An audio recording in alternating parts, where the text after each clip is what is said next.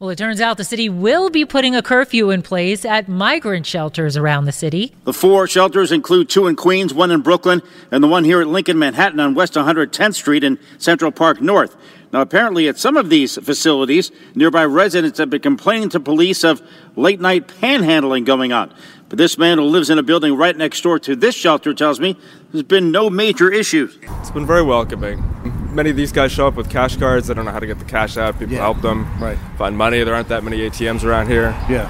And my wife, she lives upstairs. She's pregnant with our second kid. We have a young kid in the building. Okay. We feel safe. It's never an issue. The curfew would be 11 at night till 6 in the morning, and about 2,000 asylum seekers would be impacted.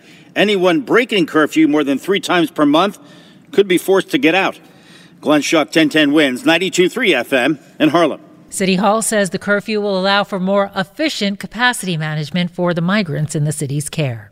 We really need new phones. T-Mobile will cover the cost of four amazing new iPhone 15s, and each line is only $25 a month. New iPhone 15s? Only at T-Mobile get four iPhone 15s on us and four lines for 25 bucks per line per month with eligible trade-in when you switch.